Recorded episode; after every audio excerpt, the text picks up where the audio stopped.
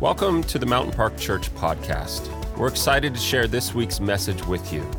Our mission is to allow God to work in and through us, and we'd love to hear your story of how God has been working in or through you. Email us at mystory at mp.church and tell us how God has been working in and through you. Well, we made it to Ephesians chapter 3. Come on someone I, I, don't remember who, but someone asked me this morning. They're like, "Tell me you're going to do like 17 chapters today to get rushes through." No, three verses, three verses. I thought that Andrew would be pretty disappointed in me if I did more than that. Um, so you know, gotta honor the boss, guys. Um, if you don't know me, by the way, my name's Spencer. Um, this is my wife Ashley. Just she's the most beautiful girl in the room, so it's easy to find. Um, we're the youth pastors here at Mountain Park, and uh, I sing a lot too. Um, and we're, man, we love this church so much. It's the greatest thing of all. And uh, I just want to honor someone who's not here, our pastor, Andrew. He, man, is a man of God. If you don't know him, you should get to know him. Um, I don't know what to say without tearing up, but him and Rochelle have man, invested not only into our family, but our staff and you, if you've experienced them even for an ounce. Um, they're amazing people, and, and there is not many people on the planet that I could look to and say, I follow them like I follow Christ, but Pastor Andrew is one of them wholeheartedly. I will follow him wherever he leads. So if you don't know him, get to know him. If you don't trust him, trust him, because he's a good man. The title of my message today is The Captivated Prisoner. We're going to be talking about Ephesians 3, verses 1 to 3. Like I always invite our students to take notes, I'm going to invite you to take notes, not because something that I say is important. I'm not very smart like Pastor Andrew is. I'm not like super educated. Um, but the Word of God is powerful and true. It's statistically proven that when you write things down, you remember them better. And I always tell students that every note you take is like a kick in the teeth to the devil. It's true, it's in the Bible. Look it up. It's not actually in the Bible, that was a joke. Um, yeah, so that's us. So we're going to be talking about Paul in his time in prison. Um, can I get a hand raised for any high school students in the house today? Where my people at? Come on, let's go, let's go, let's go, let's go. Can I get a hand raised for any high school parents in the house? Yeah, come on. You're my people too. I love you guys. Respect. Um, I uh, really loved high school. I have to say that because, you know, I pastor students, so I have to teach them to like high school, right, parents? Yeah. But, uh, but yeah, no, high school was like rough for me. Um, not just because I didn't like it, you know, teenager. Um, and there's this one time, I'm not going to name any names because I know I have at least a few ex teachers in the house. So I'm not going to say who it was or anything. But I remember this one time, there's this one class that everyone takes in uh, grade 10. I'm going to get specific so everyone knows what I'm talking about. Just kidding. Um, and we were watching the movie Rudy. Has everyone seen Rudy? Come on. If you haven't seen it, you need to fix that. It's like the greatest soundtrack score of all time. It's true. You should listen to it. Good, good, good movie. Um, and we were watching Rudy, and I um, am a very solitude um, what's the word? Introverted young man. Um, so I didn't talk at all ever in high school. That's the joke, sarcasm. Um, I talked a lot, a lot, and, and I remember all throughout my elementary, high school career, career. Um, it's hard work, guys. Don't joke.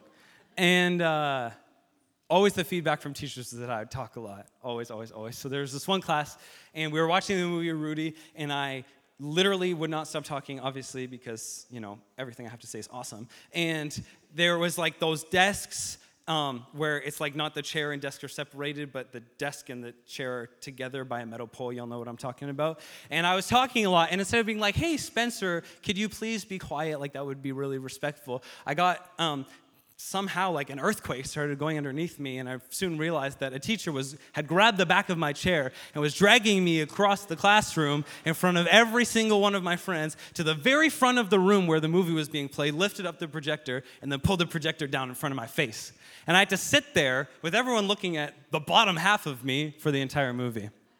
That's prison if i ever knew one. Just saying. Just kidding it wasn't that bad. I didn't have to watch Rudy. Well, I didn't, I don't know. You know. Ephesians has been the coolest thing ever. Just to recap, we have gone through um, chapters one and two, and we are now on chapter three. I think this is week 16, so you know how long we're taking. Um, and the whole synopsis of kind of where we've been so far is that there's a natural realm and a supernatural realm, and they're interlocked, they're interlinked. You can't separate them at all.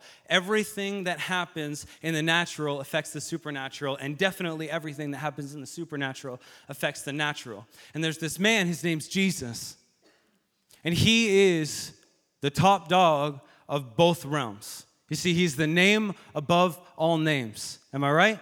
He's the King of Kings and He's the Lord of Lords. He's the Alpha and the Omega. One pastor always told me if, that, if there is a name, if there's a situation, a sickness, a disease, a situation, a broken heart, anything that has a name, the name of Jesus is greater than that name. I don't care if it's cancer, the name of Jesus is greater. I don't care if it's any sort of sickness, the name of Jesus is greater. I don't care if it's divorce, the name of Jesus is greater. He is greater than every other name. He is the Alpha and the Omega. He's the great I am. He's the first and the last. The Bible says he's the visible image of the invisible God, the firstborn of all creation. For by him all things were created. He is the name. Can we get excited about Jesus today in the church? Come on, Jesus is the name above all names. Come on, if you're a construction worker today, he's the chief cornerstone. If you're the baker here in the house today, he's the bread of life. If you're a construction worker, he's the door. Come on, church. Can we get excited about the name of Jesus in the house today? If you're a lawyer, he is the great judge. If you're a bodybuilder, he's the almighty one. Ready? If you're a drug dealer, he is the most high. Come on, church. He is the greatest name above every single name. He is honored and glorified in both realms. If you're a doctor, he's the great physician. If you're a winemaker, hello, Nado, he is the true vine. Come on, church, he is the greatest name above every name. And he is Lord over the natural and the supernatural. That's chapter one. Chapter two, he has saved you of much. By grace, through faith, you were saved. You were a sinner, and now you're not. You were a sinner, but now you're not. You're not a sinner anymore. Jesus Christ has completely transformed your life. The Bible says that if anyone is Christ, he is a new creation. I tell my students this like every single week. That word new doesn't mean like fixed, it doesn't mean like he took a bunch of broken pieces and hot glued them together. It means prototype. It means brand new creation. You're not the same person you were before. Jesus Christ saved you from much, and he is Lord over all. And here's what he's building He's building the church.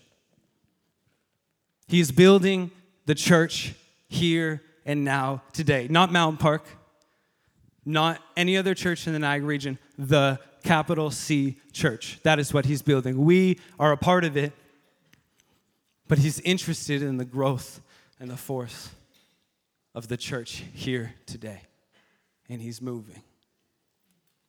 So, just if you haven't been here to give you some context, um, this is one, Ephesians is one of the four prison epistles, is what um, we call it today. And Paul is currently, right now, as he's writing this book, imprisoned under house arrest under a Roman guard. He's physically chained to a Roman guard at all times for two years. And this is in that two year gap of the prison epistles that he's writing. So he's literally a prisoner right here, right now. And the goal of writing this book to the church of Ephesus was that they would grow up and mature to be the body of Christ that he created to be, to be the church that God is building. Isn't that what we want? To be the church that God is building? Can I get an amen? There's four times in the prison epistles alone, plus 2 Timothy, that Paul calls himself a prisoner for Jesus Christ. And several other times, I think four, um, I don't know for sure, so don't quote me, he, uh, he refers to his chains, or I'm an ambassador in my chains. That's, let's say, 10 times, Paul refers to himself as a prisoner for Christ. And this is one of them Ephesians 3, verses 1. So Paul's literally in prison. Let me read that first part again. For this reason, I, Paul, a prisoner of Christ Jesus, on behalf of you Gentiles, assuming that you have heard of the stewardship of God's grace that was given to me for you, how the mystery was made known to me by revelation, as I have written briefly. Would you turn your Bibles to uh, Philippians 1? Philippians 1, chap- verses 12 to 14. Every time do you flip for Bibles, you have to go Galatians, Ephesians, Philippians, Colossians? I do.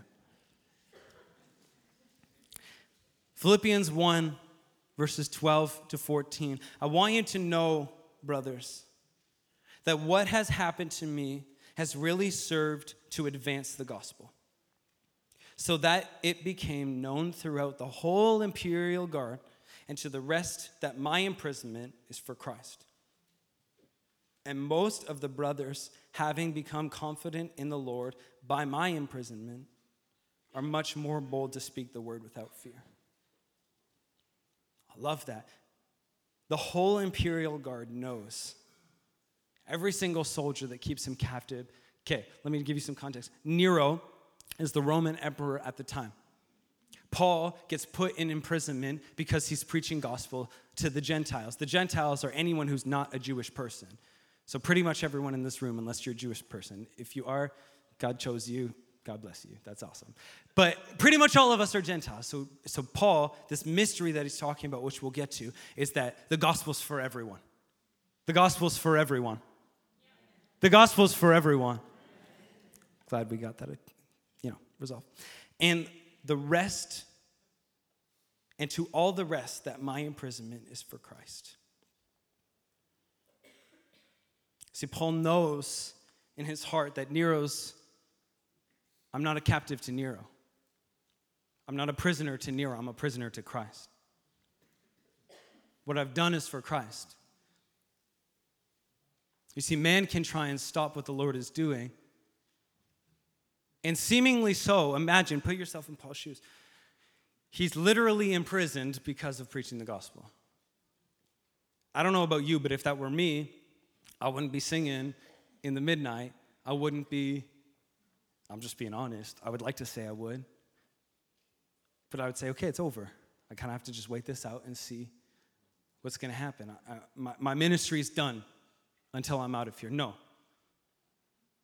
The whole imperial guard, the Roman soldier that he's physically attached to right now, knows in his mind that I'm not a prisoner to you, I'm a prisoner to Christ.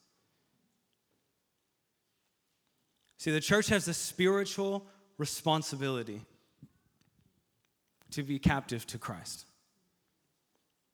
I'm not saying that all of us are called to like be in prison. It's not what I'm saying. What I'm saying is all of us are called to be sold out to Christ. What I'm saying is each and every one of us are not called to be captive to your situation. Each one of you are not called to be captive to your broken home. Each one of you are not called to be broken, sorry, captive to your sickness. Oh, it's all over. No, it's not over. You belong to Christ.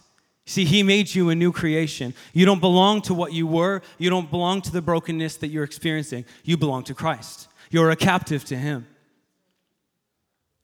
And when we switch our perspective, everything changes and you actually become continually more effective, even in the brokenness. I will praise the Lord at all times. His praise will continually be on my mouth. It's not, I will praise the Lord sometimes when I feel like it. That's not, I will praise the Lord because things are really good right now and I'm on the mountaintop at every single moment in my life, whether it's in the prison, whether it's in the camp, whether it's in the hospital, whether it's in the home. I will praise the Lord. We have a spiritual Big C church. We're talking about the Big C church today, not Mountain Park. We're a part of it. But the Big C church is what God's building. We have a responsibility to step up and be captive to Christ. We are a part of what the Bible calls the bride of Christ. We are unified and married to Him as the Big C church. We can't say in Revelation, it says, the Spirit and the bride say, Come, as we're calling Jesus to come and return to um, his second coming on the earth. We can't say the Spirit and the bride, we can't be the bride saying, Come, if we're not sold out to him and we're captive to that.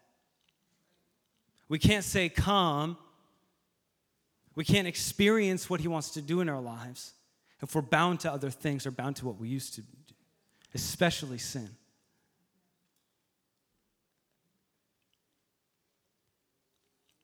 We can't be effective if we're bound to what we used to be bound to.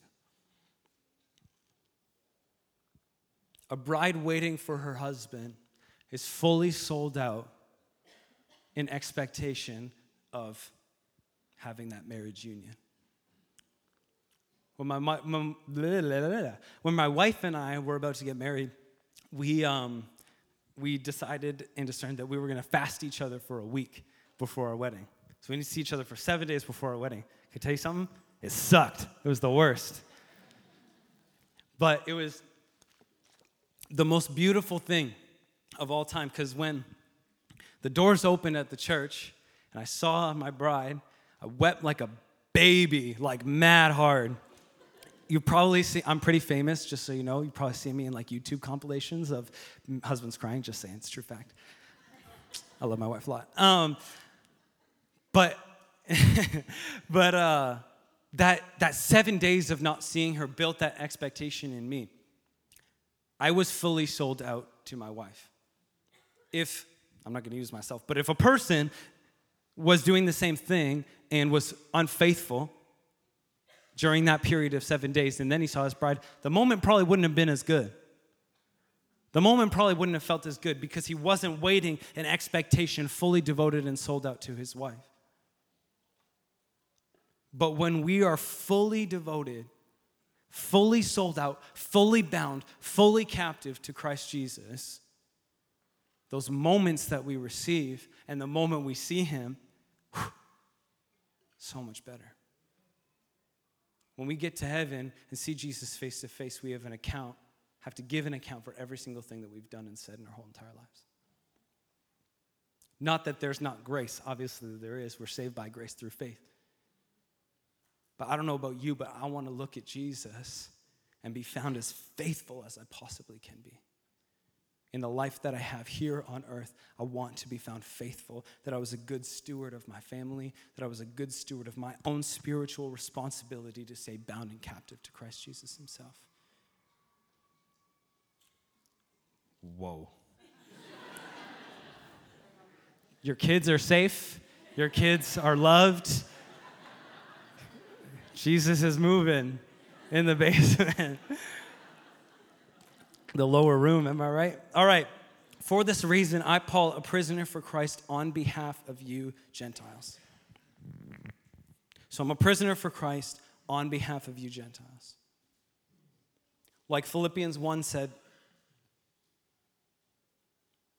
I want you to know that what's happened to me has really been to serve the advance of the gospel. Paul received his mandate and his mission to bring the gospel to the Gentile people and to reveal the mystery that the gospel is for them and for everyone.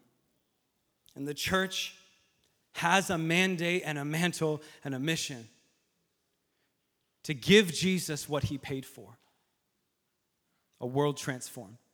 The gospel is for everyone, am I right? The Bible says, Who's going to hear it if there's not a preacher?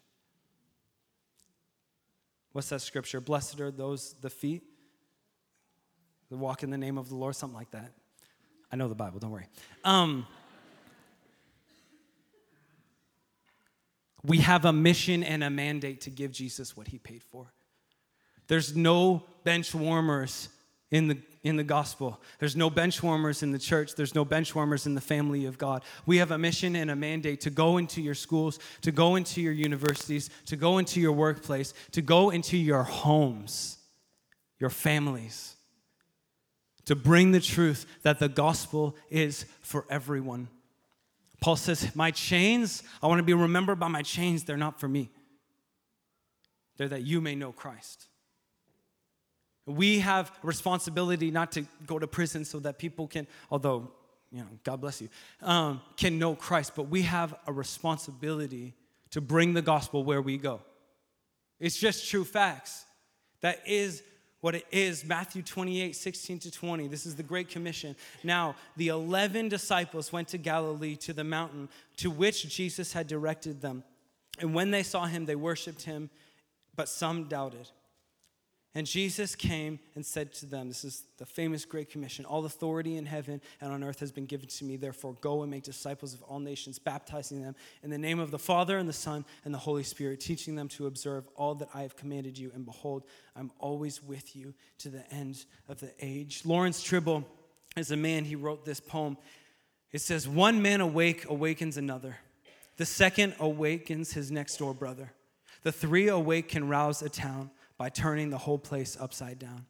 The many awake can cause us such a fuss, it finally awakens the rest of us. One man up with dawn in his eyes, surely then it multiplies. Come on, church, it just takes one. It just takes one. It just takes one person here today that says, you know what? I am done being captive to the things of my past. I'm done being captive to the stuff, the habitual sin that I'm in now, and I choose to be captive to Christ. And one man, one woman, one son or daughter awake awakens the rest of us. It just takes one. The church started this way. Jesus showed up on the scene and he changed everything. And it takes one person that says, Here I am, send me. The Bible says, The eyes of the Lord search to and fro all across the whole earth to strengthen those who are wholly devoted to Him. Wholly devoted to Him. Not partially, not a little bit, not the leftovers, all of it.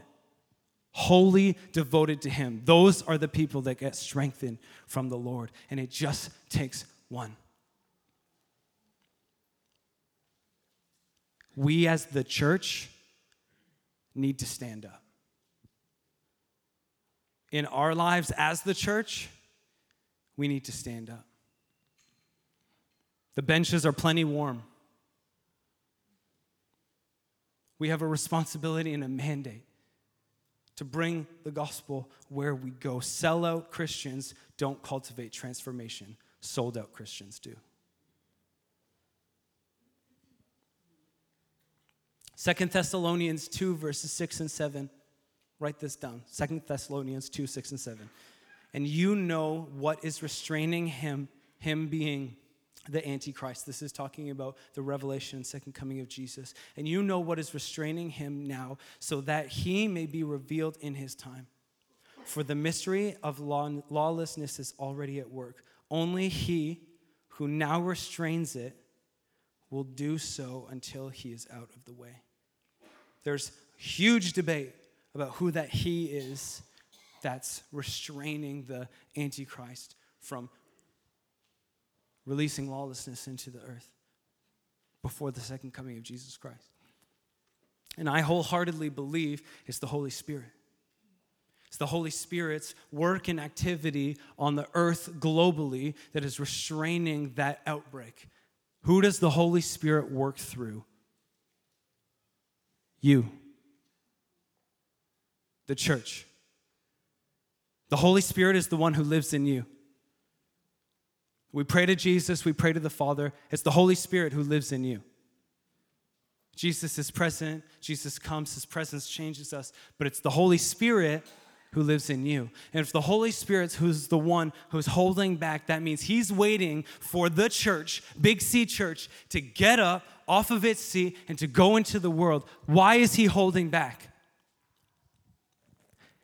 If he didn't, millions and millions, millions of people would go to hell. Because the number in which those that need to be saved, the number in which that we need to stand up, the church isn't done. The church, come on, The church isn't done.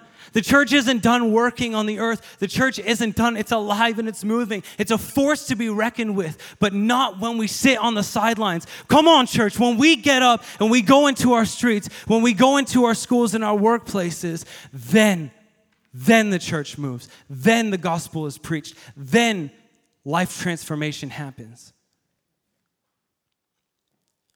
But he's waiting for us.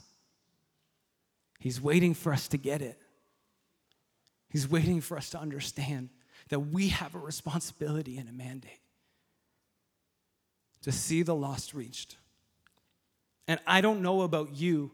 I'm not preaching at you, I'm preaching with you because it's my life too that needs this. Especially as a pastor that's in a church most of the week, I need to get off my butt and get into the streets, get into my workplace, get into my friends that don't know Jesus' life so they can experience the same life transformation that I have. It's for everyone. The gospel's for everyone. It's for everyone. Say, for everyone. Jesus didn't die for the church to be a country club, He died for it to be a hospital. That those who are lost can come in here, that you who are saved can go out there and experience the life transforming power that Jesus has for you. We say it every week, and we'll say it every week until Jesus returns. Jesus can change your life. Jesus can change your mom's life who doesn't know him. Jesus can change your best friend's life who doesn't know him. And Jesus can change your life who do know him. As long as there is still breath in your lungs, from the oldest person in the room to the youngest person downstairs, Jesus can change your life, whether you've known him for 50 years or five. Let's get our hopes up.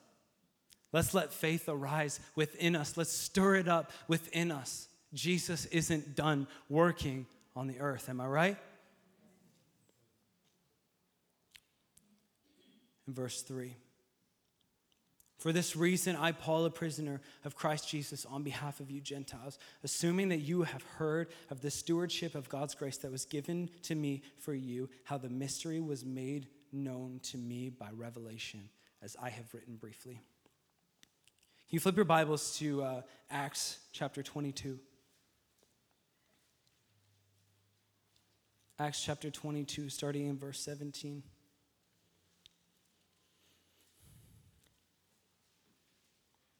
If you don't know, Acts is written by Luke, the same Luke that wrote the Gospel Luke. And this is an account of the outbreak of the Holy Spirit and all the things and miracles that he did through the apostles and the believers post Jesus' ascension to heaven. This is about Paul. It says, When I had returned to Jerusalem and was praying in the temple, I fell into a trance. That would hurt. It was a joke and saw him saying to me, Make haste and get out of Jerusalem quickly, because they will not accept your testimony about me. And I said, Lord, they themselves know that I, sorry, they themselves know that in one synagogue after another I imprisoned and beat those who believed in you.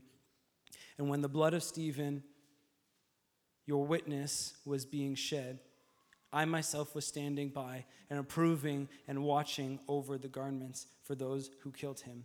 And he said, Go, for I will send you. This is Jesus speaking to Paul. Go, for I will send you far away to the Gentiles. This is the mystery right here that Paul experienced by revelation that he's talking about when he says in verse 3 how the mystery was made known to me by revelation, as I have written briefly. That's the mystery. That the gospel's for everyone, the gospel's for Gentiles, and that's the revelation. When Paul fell into a trance, this is the revelation he's talking about. Let's take it back a couple chapters to Acts 9. This is when it gets good. And this is Paul's conversion, the road to Damascus. This is Paul's very first revelation and experience with Christ Jesus. But Saul, still breathing threats and murder against the disciples of the Lord, went to the high priest and asked him for letters to the synagogues at Damascus, so that if he found any belonging to the way, the way is like the movement of people who believe in Jesus, men or women, he might bring them bound to Jerusalem. Now, as he went on his way, he approached Damascus. Ben, I'm gonna invite you to come on up. Ben's gonna help me out with something. And suddenly a light from heaven shone around him, and falling to the ground, he heard a voice saying, Saul, Saul, why are you persecuting me? And he said, Who are you, Lord? And he said, I am Jesus, whom you are persecuting. But rise and enter the city, and I will be and I will tell you what you will do. Let's fast forward a little bit. That's Paul's first revelation and experience with Christ. We kind of all know what happens. Ananias shows up, and uh, Paul's like, Yo, or Jesus like, Yo, Ananias, go talk to Paul. And Ananias is like, Nah, dude, Paul's scary. And then Jesus like, Yeah, you're gonna do it. And this is what he says Rise, this is, this is Jesus talking to Ananias. Go, for he is a chosen instrument of mine to carry my name before the Gentiles and kings and the children of Israel. For I will show him how much he must suffer for the sake of my name. This is Ben. Ben's my intern. He's awesome. He is like the coolest dude God's working in his life. He, I'm going to use him as a demonstration. Don't worry. It's good. It's good. Before we know Jesus, how's that? We're going to start a rap group called Chains. Two chains, get it? Just kidding, calm down. Relax, it's a joke. Before we know Jesus, we are bound up, right? Right? Right? He's the chain breaker, right? He breaks the chains that of sin that we were once bound to, right? He's the way maker, miracle worker, promise keeper, light in the darkness. He is that man, right? He does it all. He's the chain breaker. So when Jesus shows up on the scene and Ben surrenders his life to Jesus, Jesus breaks the chains that's off of his life. Done, gone. He is now a new creation, saved, healed, delivered, fully whole in Jesus Christ. But it doesn't finish there. Jesus takes our old chains. They're, they were supposed to be rusty, but they're kind of gold, and these are kind of silver, so just play with me. Those are old. Those are old. Chains are broken. And Jesus says, Use your imagination with me. Those are your new chains. I broke those off for you, but it's your choice to pick those up. You see, I broke these off for you so that you could be wholly devoted to me. And it's not that we're being bound to anything. Put that on. but Jesus, right? Let's do that again one more time for dramatic effect. Take that off. Put it down. Put this on. You put it on. I only got one hand, man. Come on. Jesus shows up on the scene. You don't know him. He changes your life forever. You were addicted. You were broken. You were hurt. You were helpless. You were hopeless. You were shameful. You were broken. And Jesus comes up. He says, You know what, son? You don't got to worry about that anymore. I broke your chains. They're gone. You're free. Where the Spirit of the Lord is, there is freedom. But if Ben stays in this state, there's a big fat void around his neck. Now he's free to do what he wills, right? God gives us free will. He's free to do what he wills. Is he going to be bound to Christ? Or is he going to leave that void open for those old chains to come back? What's he going to do? What's he going to do? You probably want to pick them up. That's the right thing to do. And we put on our new chains being bound to Christ, not in literal prison, just so we're all on the same page, but sold out, wholly devoted to Jesus Christ, our Lord and Savior. Give Ben a round of applause. Love you, dude. Here's a beautiful thing I want you guys to get.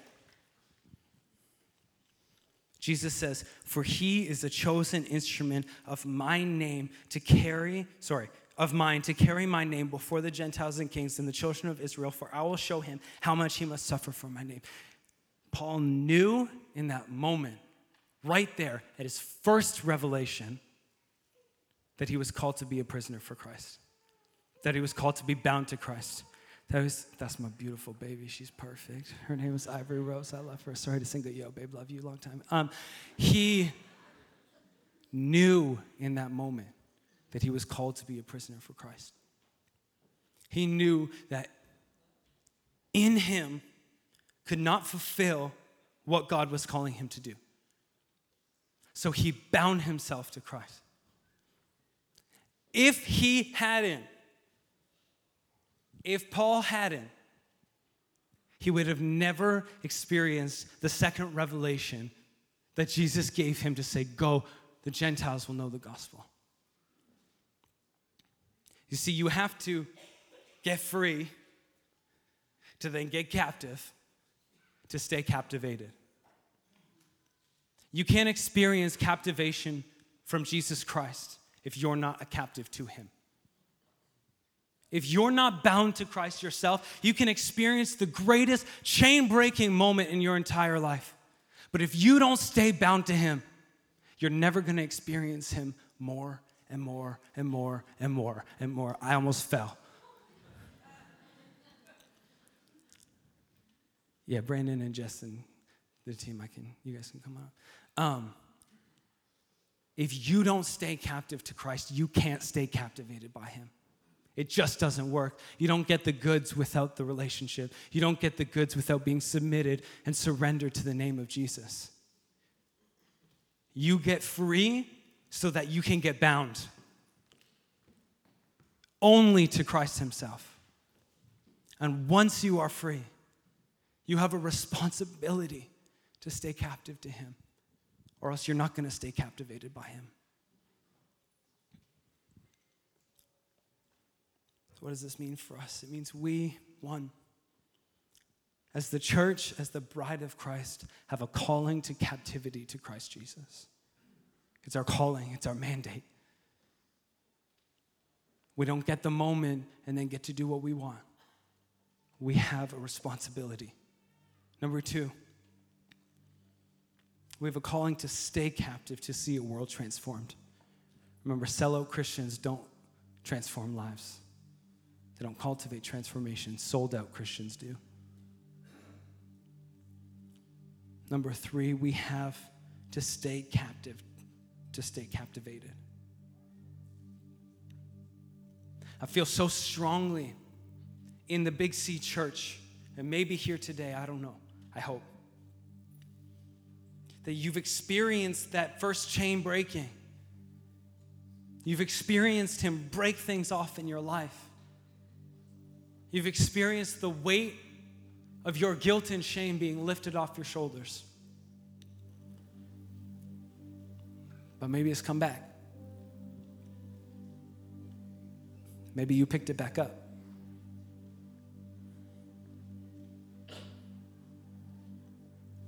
What Jesus wants to do in your heart today is open up your mind to realize that you get free by Him, but you stay free by you.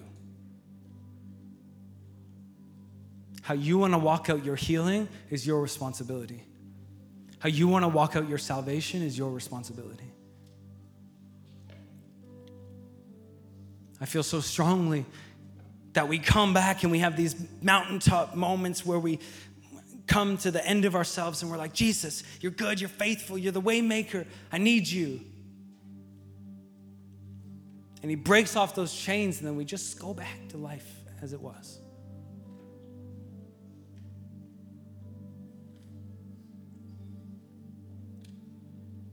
And it's so much easier to do the older you get. I know I'm like an expert in the faith because I'm like really mature and old, but I find the older I get, I'm, I'm being serious, the older I get, um, the more I realize that the older you get, the harder it is to be persistent and to stay healed, to go for it, to get on my knees to pursue Jesus. You know, life has its responsibilities, it has its busyness. So I feel like the older we get, the more stagnant it is easier to become. And I feel so strongly today that if you've maybe picked up those chains again, Jesus wants to break them. But most importantly, He wants to teach you how to take His and stay bound to Him. And then, obviously, number two, if you've never experienced that first chain breaking revelation of Christ Jesus, you got to do it today. Today's your day. Today is the day of salvation. If you've never experienced God move in your life and cut off the sin, cut off the shame, cut off the guilt, give you hope, give you a future, He has a plan to prosper your life. You just got to accept it and surrender. Jesus gave you your whole life. His, sorry, back up. Jesus gave you His whole life. Everything, everything He was, He gave it all up for you. And the only thing He asks is that you would do the same. I'm not going to tell you it's just an easy yes and call it a Sunday and move on. It's going to cost your life. But it is the most thrilling, joyful, consistent, beautiful life that you could possibly walk.